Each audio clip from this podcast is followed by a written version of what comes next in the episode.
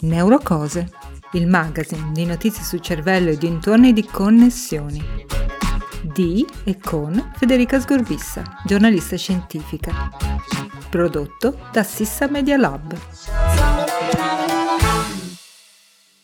Buongiorno a tutti, eccoci qui per una nuova puntata di Neurocose, il magazine di notizie sulle più recenti ricerche che riguardano mente e cervello e tutto quello che vi è connesso. La prima notizia di oggi è proprio un notizione che potrebbe, dico potrebbe, segnare la storia della ricerca sul Parkinson e forse la storia della ricerca sul cervello in generale. La notizia in sé è molto semplice. È stato curato il Parkinson, definitivamente con un solo trattamento.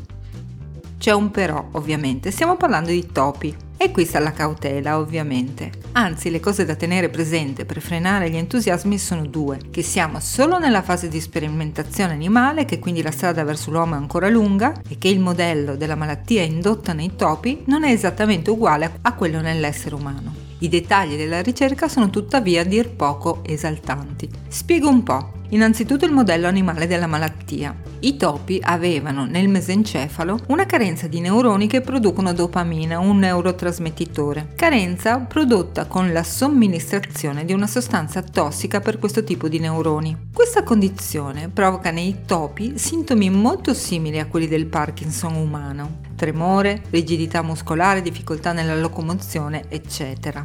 Nell'uomo la malattia è provocata da una carenza di neuroni dopaminergici nella substanza nigra del mesencefalo, la cui origine però non è ancora del tutto chiara, un insieme di fattori genetici e ambientali si crede. Lo studio di Xian Dong-Fu e del suo team dell'Università della California di San Diego nasce da uno di quei fortuiti casi di serendipità che talvolta sono così fecondi per la ricerca. In passato, questi stessi ricercatori, per altri studi, avevano scoperto che silenziare un certo gene che produce una proteina specifica chiamata PTB trasforma cellule normali, di tessuto connettivo per esempio, in neuroni, così Tac, come con una bacchetta magica. Con la stessa tecnica, ora, usando la terapia genica, gli stessi ricercatori hanno spento il gene per quella proteina negli astrociti del mesencefalo dei topi col Parkinson, direttamente in situ nell'animale vivo e vegeto. Gli astrociti sono cellule della glia, ovvero cellule che supportano e nutrono i neuroni. Dopo il trattamento, queste cellule si sono trasformate in neuroni e hanno iniziato a produrre dopamina. Risultato? In tre mesi i sintomi della malattia sono scomparsi con un solo trattamento e non sono più riapparsi per tutta la vita restante dei topi trattati. Immaginerete che l'entusiasmo è grande, non resta che attendere e vedere come procederanno ora i prossimi passi dell'iter clinico.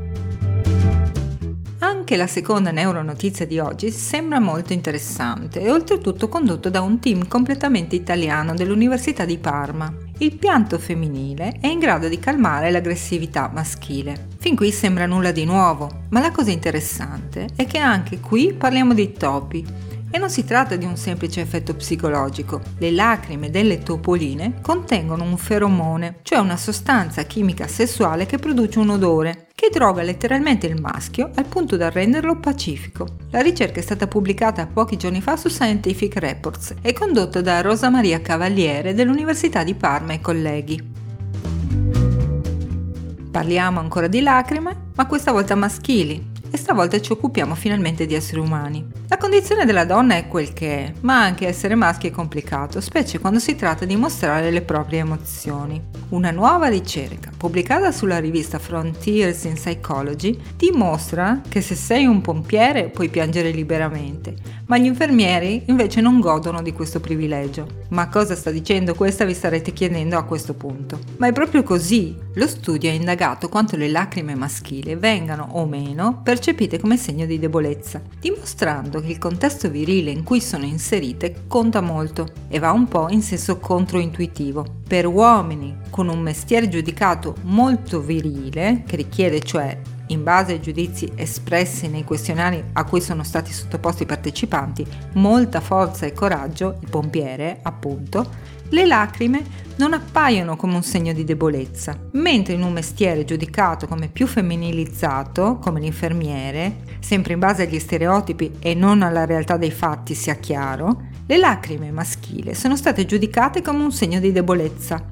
A me personalmente sembra una cosa abbastanza terribile, ma per fortuna possiamo consolarci col fatto che questi modelli sono culturalmente dipendenti e si spera possano evolvere nel tempo, se lo vogliamo.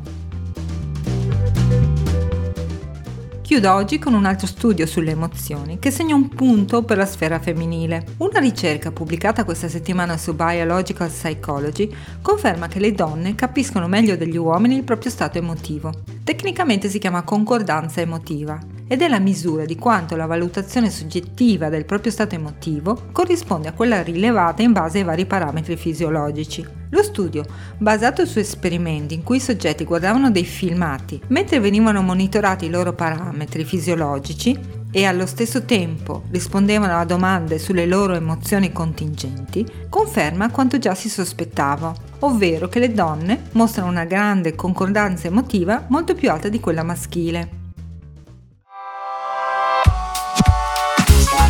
Per questo episodio è tutto. Troverete i riferimenti alle ricerche che ho citato nel testo che accompagna il podcast.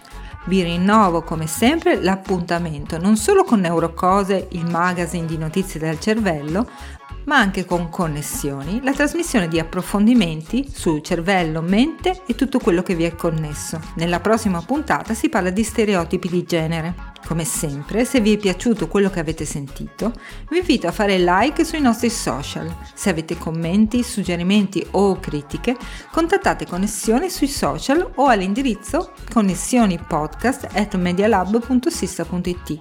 Un caro saluto da Federica Sgorbissa.